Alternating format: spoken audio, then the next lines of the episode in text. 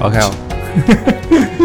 好了，我们已经开始在录了。好，嗯今天又回到了这个熟悉的办公室。那不一样的是，最近两周《幸运漫谈》在这里聊天的时候，我也在；之前他们聊天的时候，我就出去 了。对，现在我们是让孙老板加入我们这个牛逼的团队。谁是牛，谁是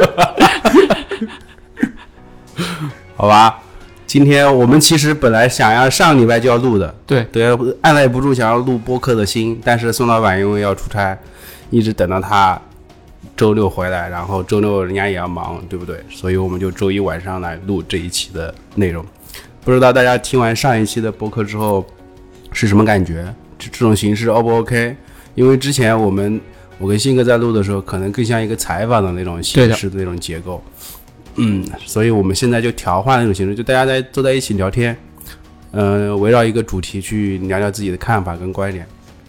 而且而且多了一个特别强的一个输出点，对， 所以我们请不请嘉宾都无所谓了。无所谓的，是的，真的不需要了，不需要了。所以我们这一期呃上，我我我记得之前信哥我们在群里面，我截了一张图，然后马赛克掉的一些信息，然后发在了微博上。然后我们这一期聊的就其中就是其中的一个话题，那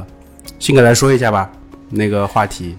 应该我们是聊到了上一期一直想要聊的一个话题，没有展开讲，对，就是呃，孙哥一直在说的那个兴奋剂的那个事情，对，兴奋剂怎么样？可以啊，刺激 吗？很刺激，我觉得我觉得挺刺激的，对，对，对兴奋剂其实有很多种了，那个有让你刺激 的，也让你特别不刺激的。比如说射击运动员，他用的那些所谓的兴镇奋静剂，剂啊，应该是对，就是让你大脑能够稳定放下来松、稳定。那包括我们这次知道美国的这个百米冠军，最后因为吸食大麻对取消了奥运会百米的资格权，但是他还可以跑四乘一百的接力啊，四乘一百好像最终也没有让他选也最终也没有让他进去。是哎啊吧，但是我有一个问题啊，这种就是这个飞叶子算是兴奋剂吗？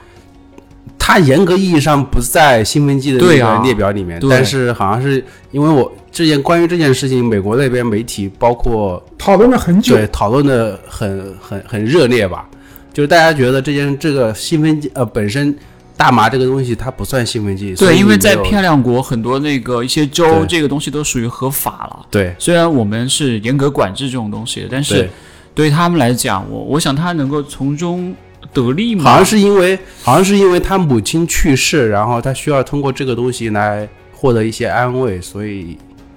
所以才那那那个的。嗯，是这样，我他自己记的得解释是在我这的样记忆当中是这样。第一个，他在这个新闻爆出来之后，他在 Instagram 方面发了一个信息，嗯就一句话 “I'm a human”。嗯，嗯，然后呢，后来媒体在采访才知道，他的这个生母其实在他比赛过前世了，过世了。嗯嗯，那这个其实就涉及到下一个问题了，就是，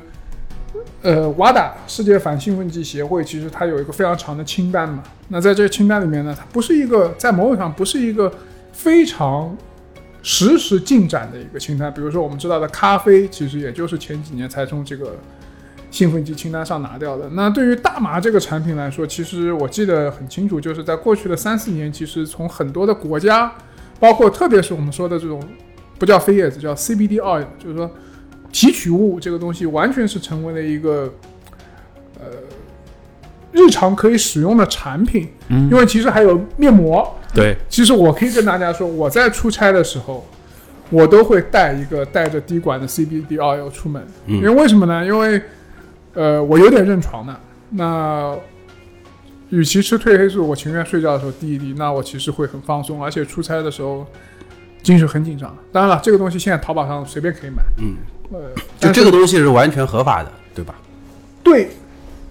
完全合法，CBD oil 是合法的，啊、但是你飞叶子在中国那肯定是是不合合法的，的。对嗯对，呃，以前呢，这个东西是很容易买的，其实，但是现在呢是非常难买。管制，嗯，对，以前十五年前你在每个酒吧的门口，上海可能都能买得到。嗯，这个可能这个无所谓，反正不在我们讨论的范畴对之内嘛。对对对嗯，就是我们我们我们我们讨论的点是在于这个东西，呃，就是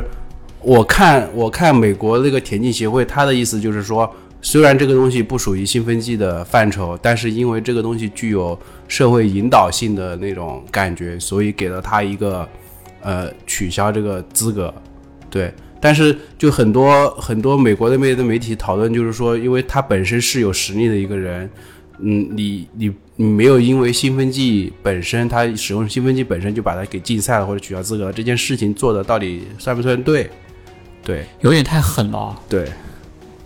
蛮可惜的，对于一个运动员来说，四年四年的功夫就这样就应该是五，就今年算五年是吧 对？对很多很多选手啊，Jenny Simpson 啊，那个刚签了罗罗南门那个美国田星从 BDC 嗯离开的，其实如果是去年，也许他们都能进，嗯，但是过了一年反而都没有进。对所以说，对于很多人来说，这个一年的世界变化实在是嗯太大了，太啊大，包括莫法拉，是，莫法拉也也挺惨的，主要是、嗯而且他现在还骨折了呢。对应力性骨折左脚，对，然后他还要说他退役的可能是一场全马或者半马。对，或还或者是一场万米的比赛。他因为我今天看了一个新闻，他是说他想要在粉丝界面前谢幕的那种感觉，有点像那种巡回巡回，就像以前那种 NBA 比 World 赛里面 Tour 对是吧 NBA 比赛里面那种嗯嗯，全、全联盟巡回比赛那种感觉。交换球衣啊，对什么之类，就是搞那个仪式感搞得致比较敬致重，敬，嗯，就是连续八十二场那个巡回谢幕演出，对最后拿个总冠军。对，但是这个比较难了，我感觉他是现在实力应该也，其实我觉得他去跑马拉松挺好的，只不过他可能我觉得得我觉得我觉得他跑马拉松不一定是一个好的选择，他还是跑不过，除了芝加哥对之外，他其实后几场的 performance 对我觉得是他的期望值和他的能力有比较大的一个就是 gap，或者说有一个大的一个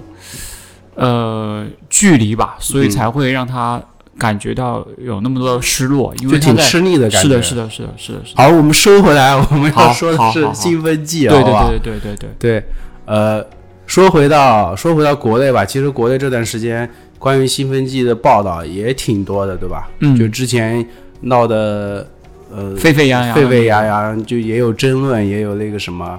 呃挑战之类的东西。孙哥，你怎么看这件事情？就分几个角度来说，就说国内过去的这些事情，就拿个廖胜虎选手这个事情，那我坦率说，他就叫运气好，嗯，就正好就差了那么几天。他不是跟那个跟那个吴向东俩人在争论嘛，是吧？对，那我觉得呢，就说这就从另外一个角度来讲，就说你受过专业的兴奋剂、反兴奋剂教育的一个职业运动员，比如说吴向东，包括之前我们去拍一居的时候，他们所有的这个在册的选选手都需要俱乐部嗯组织这个老师来不给学他们习讲课，对对的嗯对的，那而且我知道他们八月份还要再讲一次，因为这次又选拔又有一些新的队员要参加这个训练营嘛。嗯，就说这个东西你，你在一个被教育过程当中和一个你完全不懂的过程中，当你看到这个微博的争论的时候，你觉得这是一件非常非常可笑的事情，就是说，嗯，两个人根本就不是在说不在一个同频道上面。对，然后当然了，有的运动员或者他可能他就认定了我没有，但是或者我没吃，或者我吃了某一个东西，那个东西里面可能，但是当你再去看那个东西的成分，或者当你自己都不知道吃了什么的时候，那我觉得这个事情其实还是挺可笑的。嗯，就你要为自己辩解，你至少要有一套能够至少自圆其说的理论吧，嗯对。对吧？要自洽，不然的话，你前后矛盾，或者是说说的一些东西都完全就是漏洞百出的话，是他说很难他说的说服点自己或他说说服的别人点不就是说他自己吃的那个东西是某一某某某误服误服对，就是哦保健品吧？对，还是一种保健品，好像是，就他但对于不认识，对，当然，第一个，我觉得对于职业运动员来说，不认识的东西你肯定不要吃下去。对，那第二个，吃下去也不存在误服嘛，嗯对吧？但这个就说回另外一个上一段时间新闻，就是 BTC，BTC 嗯，那位很有名的美国一千五百米呃女子纪录的保持者 Holihan，她最后也是说她查出来体内有那个，其实就受精嘛。啊，这个其实我还蛮惊讶的，因为他的教练杰瑞后来有一个 statement，对，说他第一次在他的执教生涯中听到这种药，那时候我是觉得嘖不可思议，你知道吗？就嗯但凡讲的不好听点，我们这些爱好者都知道这个东西存在，都知道有一个东西叫做瘦肉精。对，你作为一个职业教练，执执教了那么多年，你怎么会说我从来没有听说过这个东西？他可能没有听过中文的 瘦肉精，英文一定要发个音吗？还挺长的呢。就是说，当然了，他说他什么呃，第二天当天晚上吃了一个什么猪肉卷之类的东西 taco，然后第二天第二天被查嘛。那这个细节我就不，但无论如何，就是说当教练说他没有听过这个东西，我觉得是根本是不可能想、嗯不可想象的。那 l e t s r o 上面有一个十个问题或者二十个问题问 BTC，包括他刚加入刚离开大学加入 BTC 之后一一年之内时间，好像成绩就提高了十几秒。嗯就我们不说别的，就说我觉得，话说回来，所有的职业运动员也好，教练也好，应该本身非常清楚，至少这个禁药清单是什么。虽然是一个对很长的一个东西嘛，因为他是职业运动员，是靠这个成绩来谋生嘛，所以有的时候他会选择走一些这种擦边球，或者是在危险的边缘反复试探的感觉。就是我记得我听的最多的一句话就是查出来是兴奋剂，查不出来是高科技，嗯，对吧？你怎么看这个东西？就这种说法，这个东西，因为我那天当时那个呃那个美国那个一百米说他那个抽大麻的时候，我在 Next Round 上面看到一篇稿子，他说其实很多时候我们日常的食物它也算是一种兴奋剂，就它能够提提供给你饱腹感，能够能够给你提供愉悦感，但是它是食物，它没有列在兴奋剂的那个名单里面，所以它就不能算是兴奋剂。所以很多时候，只要那个药品或者是某一种东西，它被列在那个名单了，它才能算是兴奋剂。所以就就大家讨论的点可能在于，就是说我这个东西到底在不在那个单名单里面嘛？就就像其实就像新哥刚刚说的，我在这个单子里面，那它就是药；它不在那个单子里面，就是高科技。就是其实呃，反兴奋剂中心它其实也是在一个不断的那个更新那更新更新那个名单的一个过程嘛，就一段时间可能就会有一个新的东西出现，然后它会加到那个单子里面，对吧？或者是有的东西会从里面移除掉，也有可能，对吧？对吧？像咖啡因啊这种东西，对，或者前面说的这些剂量调节，嗯，因为其实，呃，前面说查出来是兴奋剂，查不出来是高科技，或者叫查不出来叫做管理的好。嗯，其实我们中国很多的这种省市的代表队，他们自己平时都会查。嗯，就自己先查一遍吧。就查到有问题了，那你别去比赛了，对吧？查到没问题了，嗯，那你就可以去上场了。当然了，这个还有什么生物护照啊、飞行药检啊，我们之前嗯都已经写过了、说过了。那总体而言呢，就是我觉得在竞技体育的这个里面，其实是第一个是不可避免，对，而且非对常普遍。那第二个讲的呢，我觉得我们可以聊一聊，就是这个用药豁免。其实我们看到以前讲游泳嘛，是什么美哮国喘 一堆运动员都是哮哮喘，对，对吧？那哮喘你你用的那些药可能就能够帮助你的呼吸能力更强，对对吧？澳大利亚队也好，是的，美国队也好，这种事情其实是很普遍的。但这种东西你怎么去？ 其实我我觉得，我个人怎么觉去得理解了？兴奋剂有两个点，就是很关键的点，一个是说是大家所有的人得益，还是说你一个人得益，嗯这是第一点。第二点是说对你的身体会不会产生伤害，对吧？就比如说你说拿那个碳板鞋来说，如果只有你一个人有，嗯我跟孙哥都没有，我然后们还是比他快，对，然后还是被你按在地上摩 擦，我就说你这是兴奋剂，嗯我要我要禁你这个东西，对吧？还有一种就是你吃完之后，你的寿命可能就从从那个一百岁变成了五十岁，你可能也会考虑说我要不要去冒这么大的一个风险？嗯但是有的时候可能会是是教练的意思，会有这个，那肯定啊。对吧？这个当然第一个取决于运动员本身有没有教练啊，第对二个，呃，我觉得在某种上应该是教练起一个更多的主导作用吧，嗯就说，当然了，这个这个很难说。那对，呃，从运动员本身来说，我觉得现在的，哎，这个我觉得其实还挺难说的，就你很难分辨到底是什么样的一对啊种肯定情是况吧。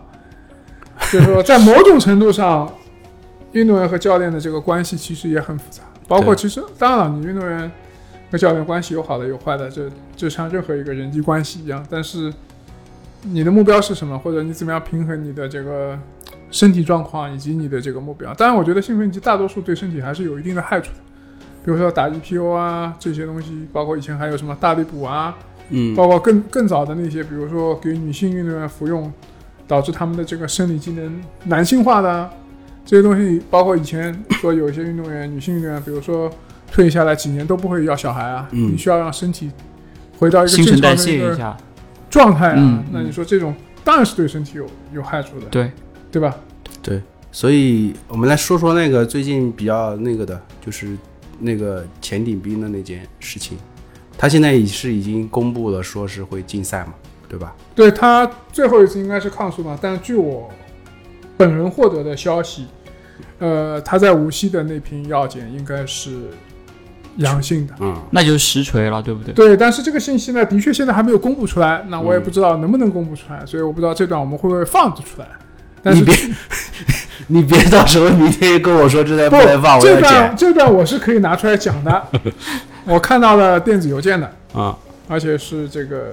他其实呃比较搞笑的是，他当时参加哪个比赛，然后在那等等等啊宿迁宿迁等陈花薇，等等第三 名，这个有点太明显 了啊、感觉就像是在考试作弊，然后手段也很拙劣的感觉，就怕被。发现了，然后对啊 赶紧的对，让一让这就种。有点心虚的感觉，就是对说，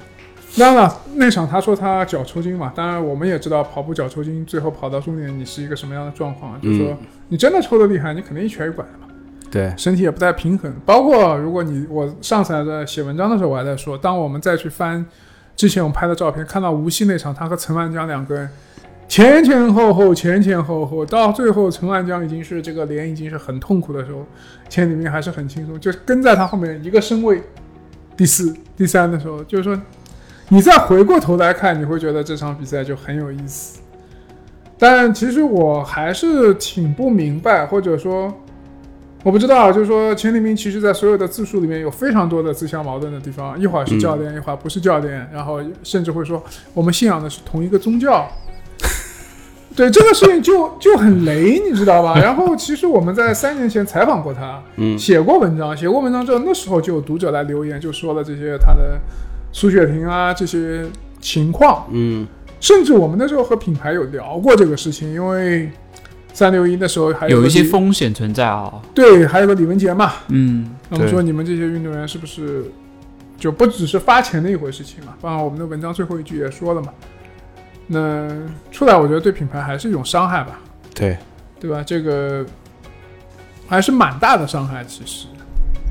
所以这个运动员的管理是一个非常复杂的一门课，那这个先不去多多展开讲。那其实里面最雷的，我觉得就是一轮一轮的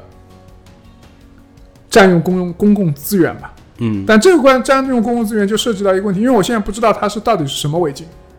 就比如说是 EPO，那就是注射的，注射这东西你就其实没有任何可以解释的地方。没得跑了，就是，对，你就打进去了嘛，你就嗯，那如果是别的，如果是服用了什么利尿剂，或者是瘦肉精，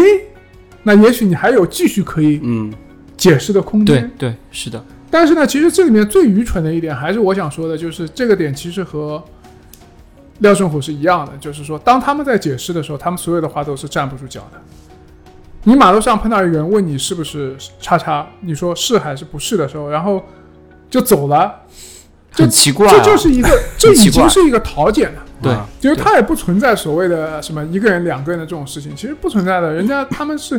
我通知你到哪个地方去检查，嗯因为他们其实新闻局检查还有箱子，啊还有嗯你想要取样的嘛。一般都是很多时候都单通知，但到到那个地方开始检测的时候，就我通知你，你就不能离开我的目光视线嗯了。然后你跟我到另外一个地方去，在那个地方两个人同时看着你。还有一点就是一个是隐私，还有一个是执法权的问题，所以说嗯的确是没有食品检查，这全世界都是这样。当时好像孙杨也是因为这他个是暴力抗检嘛，对就是把瓶子给砸了。对他觉得你没有 license 就没有带证书啊，什么就证明你的身份，然后你就过来检查，然后我就比较激动嘛，然后我就把那个尿瓶子给砸了。但是我反正觉得这个有点反正都说不清楚。过激，过激了就是过激了。对，就分享给大家的是，就是如果程序错误，比如说谁来捡我，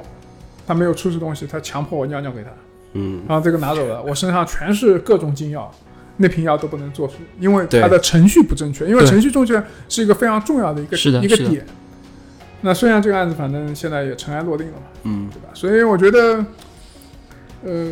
中国运动员在这点上，其实职业运动员或者体制体制内还是被查得很紧的。其实他们也是一天到晚受教育，就是你要嗯去跟他们一起去吃食堂，那食堂里面一天到晚就就贴着这些东西，对你知道吧？不能外食啊，这个那个啊，反正就包括他们现在，我刚去了丽江回来嘛，见了一些专业队的人，他们晚上就得上课啊，反兴奋剂的课啊，每天晚上开着视频要学的，啊还要回答问题呢。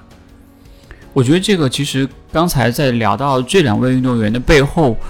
我觉得有一个不好的倾向，就是说这个用药可能不仅仅是体制内或者职业运动员的问题了，就已经开始慢慢的朝着一些对，业余精英运动员，就像刚才说到的福建一哥或者是一些其他的一些这种可以跑到二级的这种运动员，可能会有一些想要铤而走险的这种想法。如果如果现在我跟蛋蛋说，我说我手上有一瓶药，然后可以让你这次上马，不用训练都可以破三，然后也不会被人发现，让我吃，你看，所以所以我觉得就是还是人性的问题嘛。对就是你还是会去选择说，诶，我既然也不用训练，然后我还能够享受到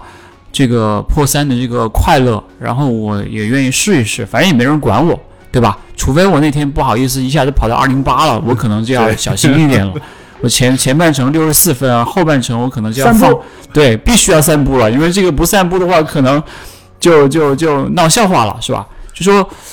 对于这种业余的选手来讲，你怎么样去做到说轻者自轻，或者是说我要去很好的去自律，就是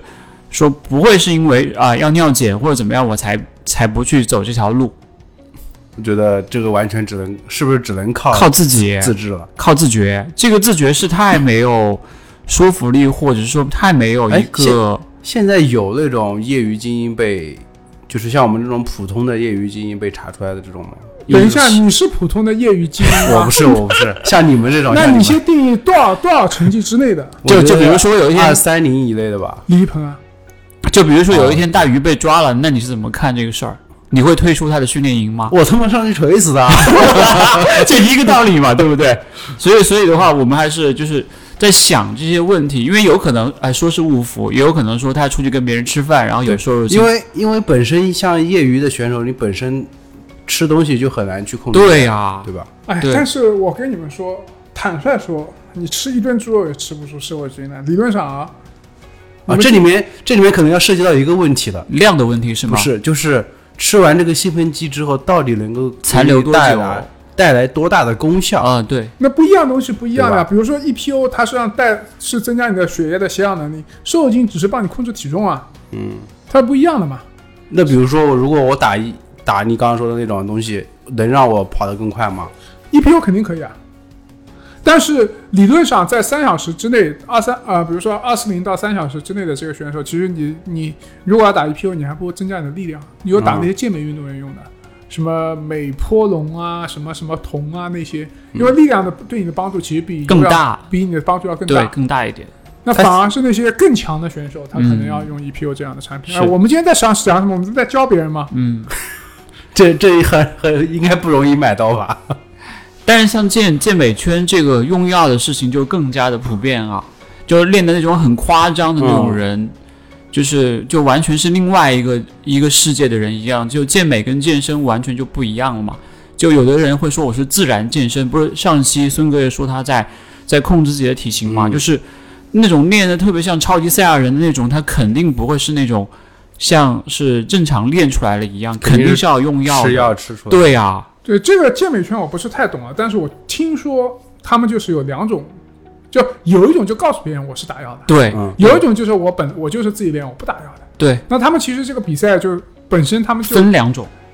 比赛不分两种，但是他们打药的人也会告诉别人，可能对对于他们这个圈子的认知，就是他知道练成这样，可能就是不是靠自己能练出来的。对，这让我昨天看到一个新闻，就上海有个比赛，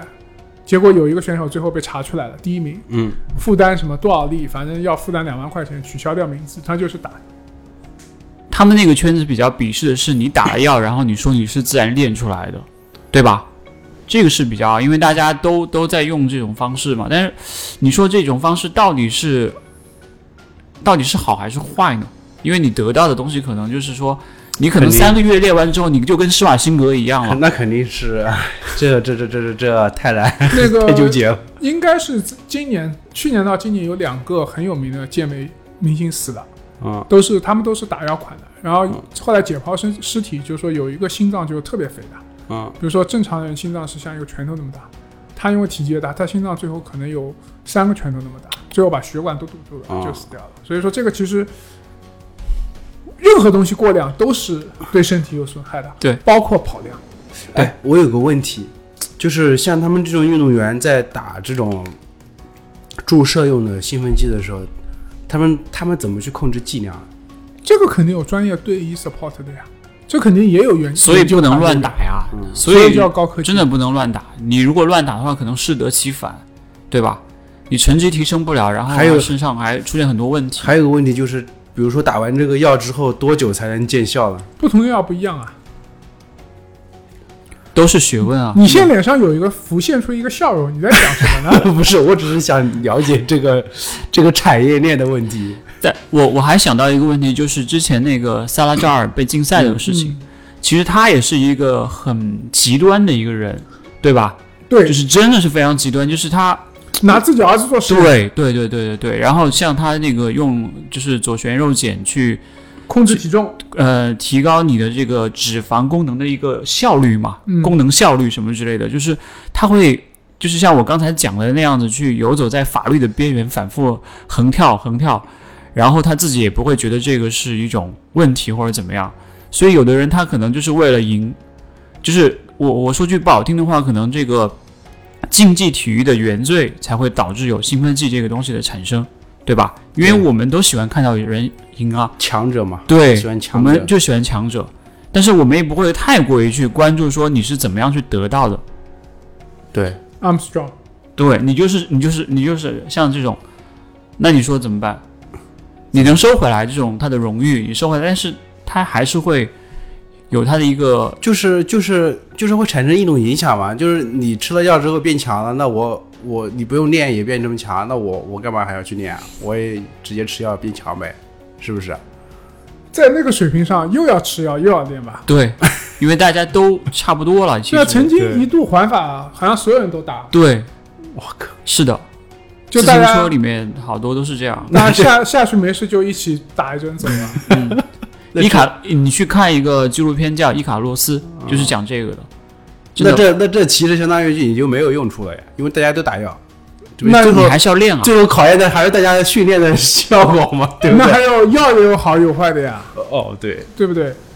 所以说，反正有一阵环法是很厉害的。就是追求极致的成绩所带来的一个问题吧，因为大家都想看到你不断的去破纪录，不断的去嗯打破这个赛道的用时，对吧？嗯，但是在这之后就，我觉得真的是道高一尺，魔高一丈。如果你有一天走上一个职业运动员的路上，你肯定有很多东西你是不敢讲的，除非是等到你退役多年之后，跟这个圈子没有写自没有传的时候瓜葛了，然后你是就写一本自传来说这些事情，你可能会这样子。对啊，我现在小本子上已经写了很多不能不能讲出来的事 情了，就真的是有。就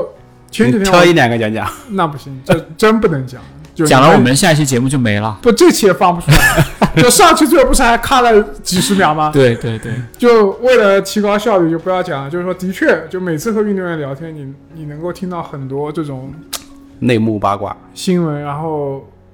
你就不能讲。嗯包括像有一些比赛，他有的运动员他拒绝药检，他说我这个名次我都不要了。嗯，桃姐，对，桃检这就属于应该是严格意义上讨检的。这就是桃姐，她就她就不检，她就走了嘛。那他不取是消那他去跑干嘛？他没想到呀，他他有的时候他也没想到，他可能教练让他去试试，哎，上半嘛，我不知道什么比赛啊，不知道什么有比赛有。有，我不知道。对我再给你们讲几个，呃，就是说我因为看很多时候你们在跑的时候，我就在终点嘛，嗯对吧？的确，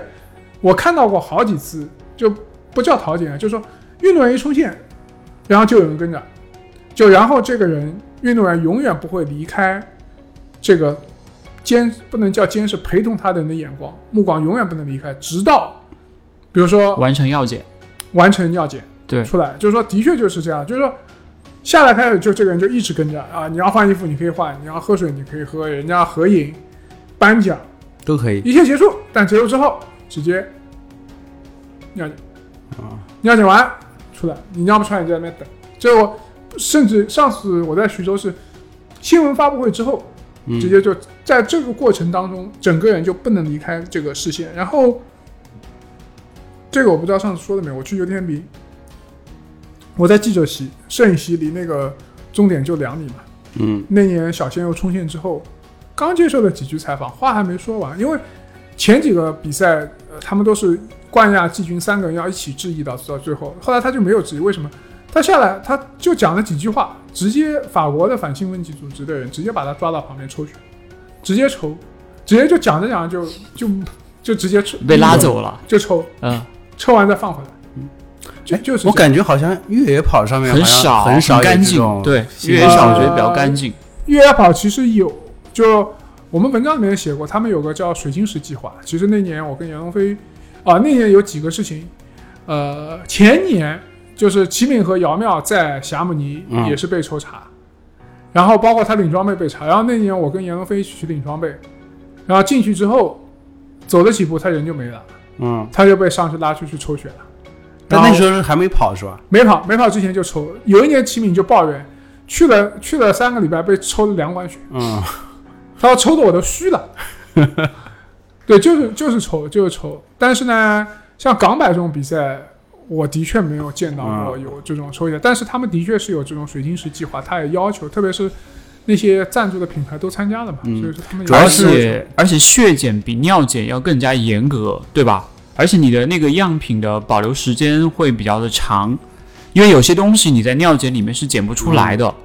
对是吧？对对，有但这种主要是越野跑上面好像真的没有对，出很现少听过，见这种，对吧？就是像一些用药比较泛滥的，像这个职业自行车，像游泳，嗯，这种会比较泛滥一点，就是还有就是像健美圈，但是越野我真的是没有怎么听说过，我觉得算是比较纯纯净的一个环境了，可能它这个圈子不是那么大啊。这个事情就就举个例子啊，我问你们，就比如说你们跑完了越野比赛，或者在跑前你你挂葡萄糖，你觉得算算违禁吗？这个这个不算吧？算的。啊，这也算为什么？你要想，我们跑步就是靠供能嘛。啊？对，那你体内要是比赛前一天你打了葡萄糖，你身体里面的能量，糖会比较爆棚了那种。嗯，下次就打葡萄糖，知道了。包括你比赛 完，我记得好像是多少时间之内，你如果挂点滴，可能都有问题。那我如果比赛完虚脱了，对啊我你要对啊虚脱了是一回事情，但你真成绩、真比真名次是一回事。嗯就比赛前是不能打打葡萄糖，就是在多少时间之内是不可以打的，因为这个能够证明是有助的能能够帮助你提升你的运动能力的。嗯，那如果是马拉松比赛也是不行，对，也 不可以。好吧？大家注意一点啊，跑得快的注意一点。对，那个猴子最近拉肚子，一天到晚去医院打葡萄糖。你原来当心一如点此，原来如此。 马上是有比赛了，我感 觉，感觉没有哎是比不是赛。 我对，想所以所以说这个里面还很复杂。对，是是的，涉及到的利益太多了，主要是而且你像他们那些反兴奋剂中心的人，他们，呃，因为因为我不太了解啊，就是他们这样是这个这个组织到底是一个什么样的形式，或者是工作工作的状态？呃，有的我也不太了解，但是就举个很很简单的例子，就比如说我们一直他们这种飞行要件的很多官员嘛，嗯其实很多官员都是兼职的，啊，他们受过很严格的培训，但是他们都是 part time 的，就我通知你，你什么时候到飞到哪里就去吧，因为在某种程度上是一个好是一个好的现象，嗯，因为你兼职你其实你不容易被腐蚀嘛。对的，对，而且你也不知道谁谁固定到哪里去嗯抽你，对吧？比较随机一点。对，然后呢，呃，一般比赛现场这种都是都是会有指派的，包括我们以前写的嘛，就是当然有一个运动员最近成绩特别突出，他肯定会被抽查失误多，包括还有一个就是说，你要不在那张表上，你的水平还不够，就很直白，就很直白，就说你根本没有花一次，比如说几千上万块钱的这个费用来抽你的这个必要性。你想一次要，比如说他飞到一个地方，他查两个人，要飞两个人过去的，你对路上所有的东西都是有成本的本还蛮高的你。还要拿回去，包括我们说马拉松前三必检， 呃，第四到第八是抽检，就是这个原因啊。你你抽不抽？你最后很多时候就不抽嘛。据说前几名的药样就是后来被抽的，无锡那场，他开始就因为他第四嘛，就就存在那边，他可能不抽了嘛，最后再拿出来再检。嗯，哎，我我刚刚说到费用的问题，我想我想我我有点想知道，就是吃一个药或者是打一个药，大概的花费应该是什么样子的？这很难说啊，这个我觉得不同的药的成本也是不一样的吧，嗯你很难说它有一个几万块钱药吗？贵的还是几千块钱？可能几百块钱吧，一本万利的生意啊，对吧？对啊，你你感冒买颗药不就几十块吗？把你感冒都治好了，你发烧几块钱，对不对？牛逼！而且这些很多都是化学药，又不是生物制剂。就现在啊，花到这个扯到一个更更更严格的、更更 fancy 的一个 topic，就是其实下一轮的兴奋剂可能就是生物基因编辑技术了。哇，那就没法查了。就像那个塞门亚一样，他对天生可能就是睾酮很高的人，那你以后怎么弄？以后可能就像刚才那个孙哥讲的这种，我通过基因编辑技术来让你天生就有那么高，那怎么玩儿？那我觉得还有一个就作弊方式，就是外骨骼技术，就让你就像那个像那个美国队长一样啊，对吧？通过某种方式让你变得更强，然后你又查不出来，那怎么玩儿？那可能到时候一百米跑五秒，那就不用比了呀，那还比它干没嘛有哎呀？比科技啊，对吧？那就没有意义了。对吧因为很多时候，那个竞技体育是在展现你国力的一个方啊面。为什么以前为什么说奥运会我看金牌看得那么重，是的，就是因为显得你国家特别特别强啊，对吧？体育强国那我倒想到一个好方法，啊，你说就是以后让机器人来比赛。那不就是世界机器人大赛吗？就是像那个对机器人足球赛嗯什么什么对，之机类器的。人机器人跑步，机器人跑马拉松。你想想，他如果都已经做到生物基因编辑了，那那这个就就有可能会产生完美的人类出来啊。但这个应该还需要很久很久的路要走，不好说，呃，当 然还而有且个这个是真的是真的是跟那个什么人性道德是是有关系对的啊吧。伦理嘛，对啊伦理问题嘛。对啊，但是这个是下一个方向，包括前面说到的，哎，今天我看一个新闻说奥运会这次有一个新西兰运动员，他是个他的生理性别是男，但是他是个女性运动员，允许他参加举重比赛，她是一个有蛋蛋的女性。那像塞门亚，他肯定会抗议啊！为什么我不能参加？她可能还是看睾酮激素啊，可能对啊虽然她有蛋蛋，她的睾酮激素低吧，他不是让他吃降睾酮的药吗？他不愿意吃呀，对啊，所以她只能是吧跑长距，长距离就结束了呀，但长距离他他没达标呀，对，达不了，差、对啊差几十秒的，他跑个一千五跑跑的不不了，行呀。对，八百和一千我还是差的，所以这个东西如何去界定，或者说你如何去判断，真的很难，真的非常非常难。我觉我觉得得这个东西肯定都是永远都是滞后的。对兴奋剂对这个肯定是滞后的。对，就是只有只有嗯一个新药你打出来，然后被查出来，你才能知道它是一个兴奋剂嘛，对，对吧？但是所以说对对我们大众来说呢，你觉得对我们大众来说，这这种东西，我们是做一个吃瓜群众比较好呢，还是还是什么样的？那你你打了，你能跑到二零二不？我我又不打，那你想啥呢？就那我们就安心做一个吃瓜群众那呗。我觉看得对我们来说就是安心吃，做个吃瓜群众。反正你无论吃多少外面买的猪肉，你也不会有瘦肉精的问题。对，这倒是真的。但是我想到另外一点，就是其实，在那个播客之前，我在跟孙哥私下聊天的时候，就是说到像现在一些科技，嗯碳板鞋、嗯鲨鱼皮嗯，这种算不算兴奋剂？如果说，呃，举个例子，如果说只有 Nike 家有这种碳板鞋，然后你看最近这几年碳板鞋出来之后，成绩提升的非常快嘛，破纪录跟玩儿似的。是如果说只有他们家有，后面其他家都没有，那你说这个会不会被世界反兴奋剂组织给禁掉？说你这个就是不能，就是违规的。就像当时鲨鱼皮出来的时候，在泳池里面说取得极其大的一个竞争优势，那你说他这个算兴奋剂吗？嗯，我觉得第一个啊第一个问题就是说，这个不是世界反兴奋剂组织来认定的，嗯反而是我们都知道这个世界田联其实嗯认定的嘛，包括世界泳联。第二个，你说它啊是不是一种兴奋剂？就让我想起了就比如说最早的时候都是煤渣跑道，没有塑胶跑道的那种时代，这个科技的发展其实你不可逆。我们马上有一篇新的稿子会出来，就是谈这个钉鞋。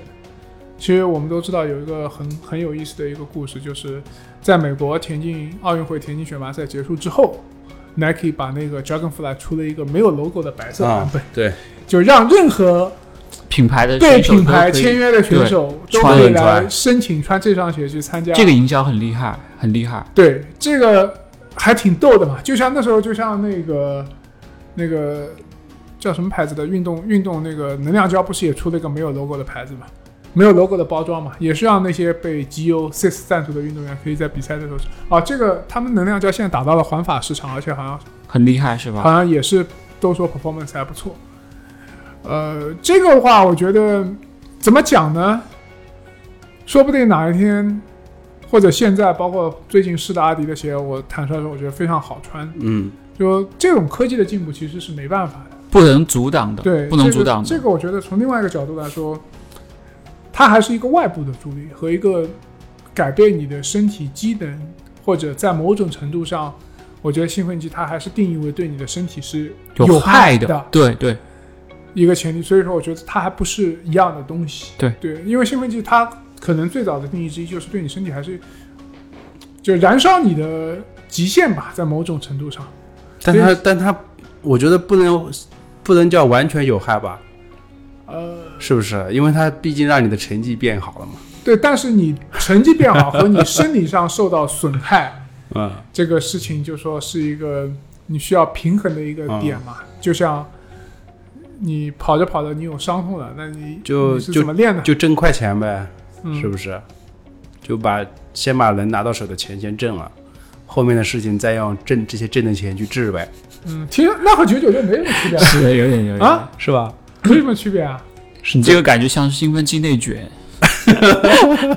对吧？是呀、嗯。但是其实刚刚刚刚信哥说到那个碳板鞋的问题，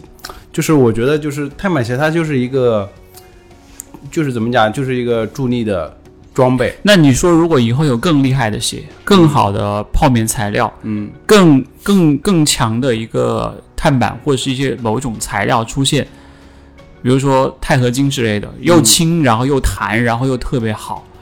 那你说这个算算不算兴奋剂，或算不算作弊呢？就这个东西，就我们说的肯定不算嘛，对吧？对肯定要世世界田联去，它它肯定有一个什么规章制度去决定这件事情到底是不是符合它那个比赛或者是某种场景下的那种那种规则嘛。那就对我来说，比如说你我穿碳板鞋，你觉得我觉得它它可能给了我一定帮助，但是更多的可能可能还是我训练啊什么什么之类比较努力，对不对？是这个原因，就包括这这这两年，大家其实呃成绩进步的很快嘛，其实很多很多人把那个呃原因归结到我穿了新的鞋，然后有新的碳板，有新的技术，但很多时候我们不能忽略了自己的那个努力，对吧？努力跟训练，嗯，我觉得对于普通跑者来说，努力训练肯定是最大的原因。对，啊但是对那些最强的跑者来说，我觉得嗯，这倒是呃装备肯定是对这个是有他们已经被榨干了。对，对，还是有极大的帮助的，因为这个大家的极限的点对不一样，是所以的其实我想问大家一个问题：你们觉得如果吃兴奋剂，人能跑进两小时吗？在一场正规的马拉松比赛里面，我我我很想知道，就是吉普乔格那个幺五九幺五九挑战，呃，除了那个兔子之外，还有哪些它是不符合一场正常马拉松的标准的？我觉得很多啦。第一个，正常马拉松是 A 到 B，然后 A 到 B 之间是有一定的距离要求的，对吧？嗯，但是但是今像像今年很多因为疫情，很多比赛也是一个环形道路啊，一直跑呀。所所以你那个世界纪录不错，所以说甚至讲的不好听，钱鼎斌在那个哪里跑的那场比赛，他是绕圈跑的，嗯他说自己是 PB，其实那都不是一个 PB，因为那个赛道本来就不符合要求。不 OK 被认证， OK 就像波马一样，对，不被认证。包括他在那个桥头起跑，但桥头起跑因为 A 和 B 之间是有一个落差的要求的，但我啊觉得那个还是在一个落差的要求范围之内的。但是他那个绕圈跑肯定是不 OK 的。我觉得刚才孙哥问的那个问题，实际上是在问人类的机能是不是已经到极限了？因为有的时候，反正我是到极限了。我觉得可能你比如说像博尔特跑到九秒五八，你觉得在未来四十年之内还会出现这样的这种百年难遇的天才去破这样的记录吗？我就觉是得不在其他的技术提升的情况下，我觉得肯定会有的。那也太强了，这个成绩就好像是一个你，我就一直有科学家讲什么人类只能跑到最多九秒八、九秒七什么之类的，突然有一个人能够打破所有的这种算法，所有的这种规律，然后站到那种像神一般的表现。然后我我还觉得有一点，就是大家为什么会喜欢 E K 的原因，是因为他其实至始至至终到目前为止是一个很嗯干净的人，是，他没有说有出现过这种污点，或者说就是被人怀疑的点都没有。对，这个其实很难得，很难得，对对？吧？对，就是其实我之前和一些国外的教练交流的时候，就觉得，比如说曾经中国也有一些，特别女子选手有一些很优秀的，对跑对马拉松是的跑到二五之内的，对，但是呢，他们这些成绩大家都会觉得有一些问题，不服的感觉就嗯是而且就是那说种他就是一个昙花一现，你过来跑一场，没伦了敦，没有了，你跑一场世锦赛没有了，没有了，就没有了。今天我在看奥林匹克频道发的那个高桥尚子的那个嗯，纪录片纪录片嗯一小时多，因为刚刚发布嘛，我今天看还没有看完，还蛮有意思。就是，但是他人生当中跑的七场马拉松，基本上都是世界大赛，而且是一个，比如说你从一个二五跑到二零或者怎么样，就是大家能够看到他一步步成绩往前，令人就是信服的一个成绩，对这一个点轨其实迹，是很重要的重要对中国很多运动员可能跑一场伦敦什么世锦赛结束了，嗯，就再也看不到这个人，这个人也再不出来跑比赛了，所以这上面的问号其实还是就有点像见好就收的意思，对吧？对，所以说，当中国的运动员目标已经不是在二零八或者更快，我不知道能快到什么情况下，嗯他们其实在国内的比赛，除了在国内比赛要证明自己之外，还要去他们国国外际赛场，六大嗯，世界锦标赛，当然锦标赛可能更难，啊但六大这样的高速赛道，而且有很多高手的时候，其实，在那种要持续的证明自己，是的，对就对就就就很，我我印象里好像就之前彭建华、董国建去柏林柏比林过一次，对吧？对而且那时候很少看前到半程跑得非常的快，对六十二、六三分的速度在跑，自爆式跑法。对，因为我自杀式跑法，我采访了他们关于他们去跑柏林的事情，他们两个人的态度基本上都是一致的，他们就觉得很爽。嗯，就是说他们平时在国内呢，就是说没有人跟他们更快能够一起练嘛，包括他们其实现在训练也是分开的。嗯，那他们觉得有一批人，大家节奏又很稳，然后很兴奋，所以他们能够跑出一个比日常更好的一种状态来。这个其实对他们来说比较难，他们也是说希望能够多出去跟高手一起比赛。但是他们这个要出去比赛，是不是要经过什么体制类的允许的什么？那肯定啊，因为其实每其实如果我们认真看啊，其实马拉松运动员一年在中国肯定超过超超过参加两场比赛，这对个锦标赛就有几场，啊对他们跑的其实量真的很蛮大的。而且他们其实很复杂。如果你认真研究，他们比如说跑马拉松的，先要去跑那种场呃越野赛那种八公里、十二公里的，跑完之后还要跑什么呃冠军赛。冠军赛，然后才是跑锦标赛，就一嗯轮一轮积分，包括就上段时间全运会的这个，呃，决决赛的那个名单出来，三十四个人男女各嘛，嗯其实他如果在以前，他要算四年的积分，但是因为今年有疫情的原因特殊，嗯，否则的话，就是说你要能踩到全运会决赛马拉松的那个赛道上，你已经是很不很不容易了。而且以前全运会是有全民组的，玉燕桥拿过届冠军嘛，在天津的时就候一。次，对啊，我觉得那个其实蛮有意思 的，而且那年非常热。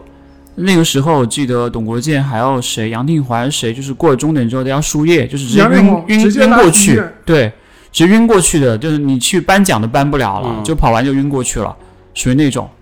我感觉那场就是印象很深刻，然后岳桥拿冠军嘛，就是大众组的全运会冠军哦，这个真的很厉害了，嗯，非常厉害，就是业余选手跟在国内的最高舞台哦体了啊制体制高手之间的比拼。成绩还是有差的，但是那差很多耶，是吧？差十几分钟。是，的，是的，但那年，呃，岳桥第一，尤培全好像是第二，第三我真不记得了。对，真不记得了。我记得那年上海我们成龙也去跑了，他为了嗯跑这个还特地去新疆练了练了一段时间再去跑的。所以还是期待他们去外面多跑一跑吧。那肯定了。对你想要被国不仅是国人认可，对然后你要被整个国际社会认可的话，你还是要在这种有着一些比较大背书的这种对呃比赛当中去持续反复的去证明自己，人家才会去认可你的成绩，对吧？比如说你在窝里横，然后比如说你今天在上马，你跑了个二零八，然后你就退役了，然后人家可能就会怀疑说你去年跑三零八，你今年跑二零八，然后你进步了一个小时，你说你会人家会服你吗？我觉得很难。人家可能很服你，然后把你切片出来看，到底发生了什么在鲁代宇的身上？一年进步一个小时，然后拿冠军，那可太理想了。不行，上马二零八现在拿不到冠军，得跑二零六哎。，其实我我我蛮想知道的，你们对国内这几个人，他们就是极限的那个成绩的看法。反正董国建上一轮采访，他说他希望能够在退役之前打破全国纪录，嗯这是他心心念的一个想法吧。就二零八幺零对吧？对他想要打破的。那当然了，今年听说一些新的情况，我觉得他全运会很难了，因为他们从札幌回来之后去天津，天津是隔离十四加七，十四天应该是在房间里面不能出来的嗯，啊，七天可以在院子里面晃。那就二十一天，那你这样算算，已经到八月底了，嗯，马上就九全月运头会了，上就全运全运会会了，你怎么搞啊？那就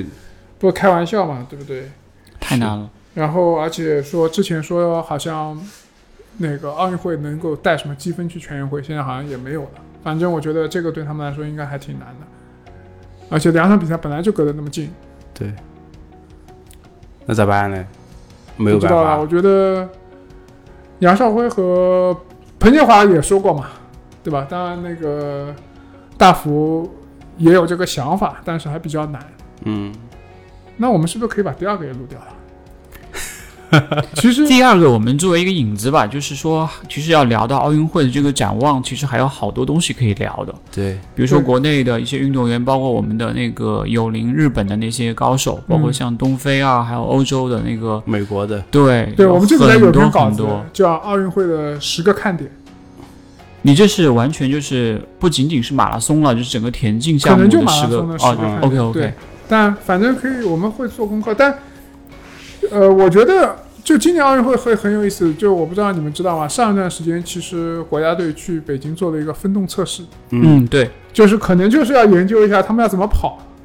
最大最有效的能够发挥各自的这个能力，是是让他们三个人，集团作战呗，那就是要嗯这轮我觉得他们肯定要集团作嗯战。就是说，如果不集团作战，因为会更难。因为因为怎么讲，就奥运会争取的不是成绩嘛，对是是名名次和荣誉，对吧对对吧名次，是的对即使你跑一个二二幺零，对吧？二二二零，你只要名次是哦，虽然虽然最后结果可能会被人诟病啊，但是名次在那边可能会是肯定是更重要的嘛比。如说目标，我觉得有两个，一个是进前八，第二个就是把日本干掉。我觉得可能我我猜测啊这个就是不是狗局长之前对老早对我老早我就我提过猜了测是这样子，就是他们可能会更看重于就是比如说一个比较切实的一个名次，比如进前八，然后、嗯然后就是能够超越那个日本的这些长跑运动员，这样子他们可能就完成这两个目标就就算是达成任务了，对吧哎，？我我现在想想，感觉心理压力给应该真的挺大的。对啊，运动员就是这样子啊。为什么他们能赚那么多钱？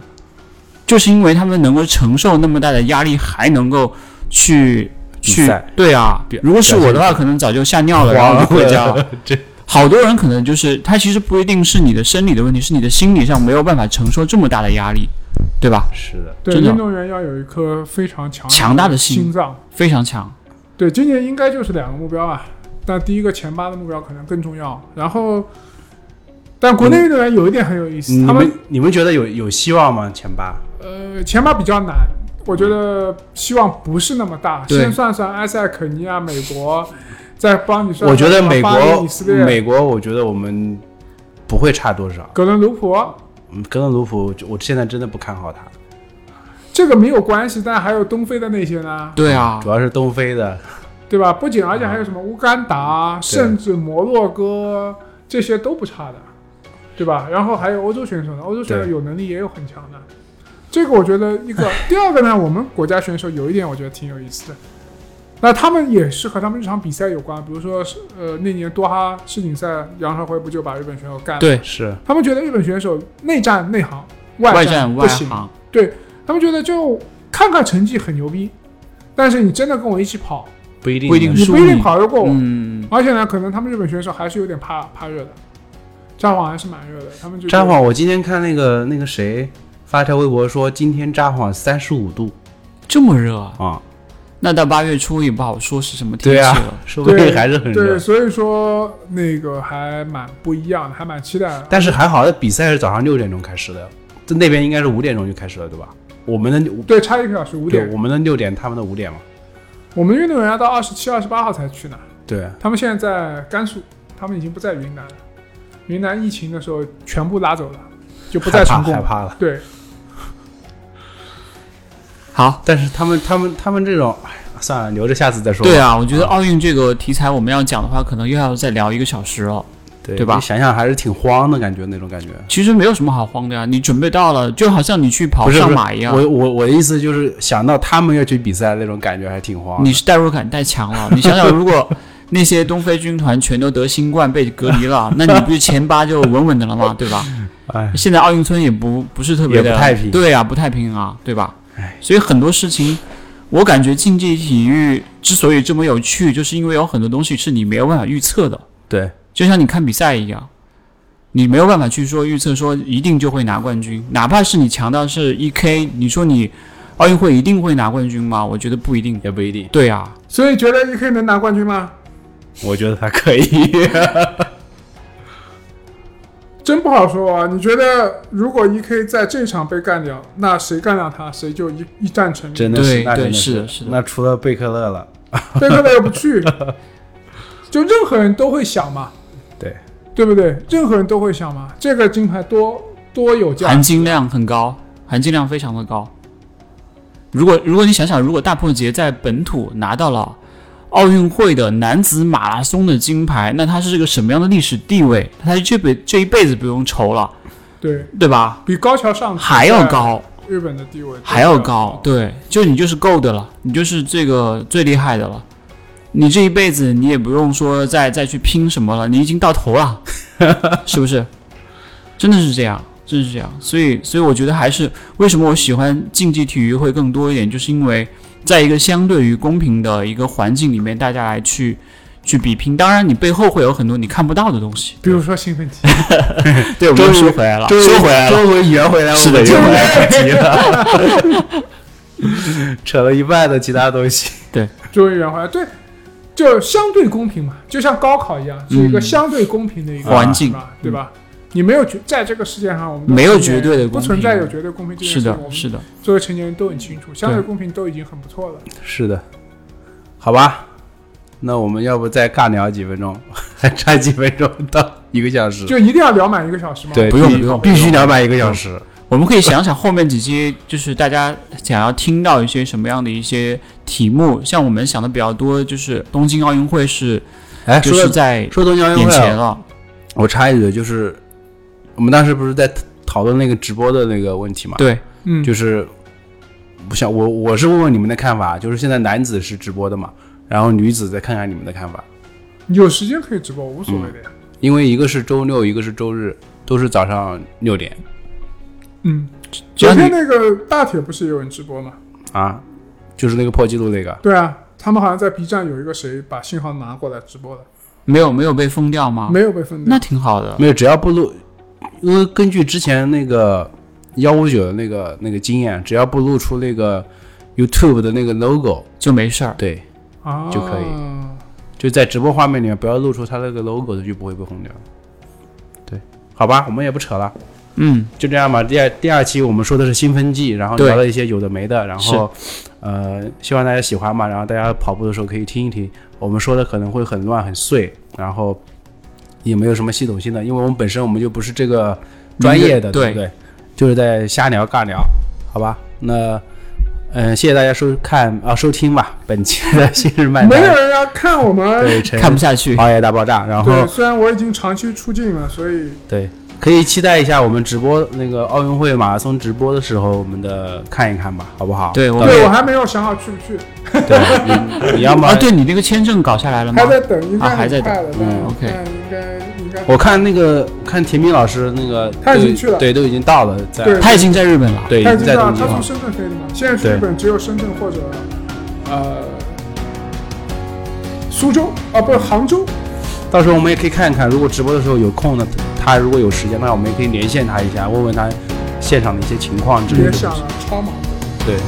超忙。可以连线个一分钟、几十秒这种，好吧？本期节目就到这里结束，好的拜拜，谢谢。谢谢等一下，啊我们好像一开始都没介绍自己，好吧？信哥先来吧。我是永远都爱大家的阿信。啊，我是永远不爱大家的鲁代日。我上次说了，我是永远被大家讨厌的生日一，你是好吧被大家怼或者怼大家的。 对大家的，好吧，就这样，拜拜，本期今天谢还谢看到有人怼我了，啊说我们什么保护背心都是人家品牌送的，不好意思，我这个淘宝，你把这个购买截图发给他，对我有。好吧？好我们就就这样到这里，拜拜。好，拜拜，拜拜。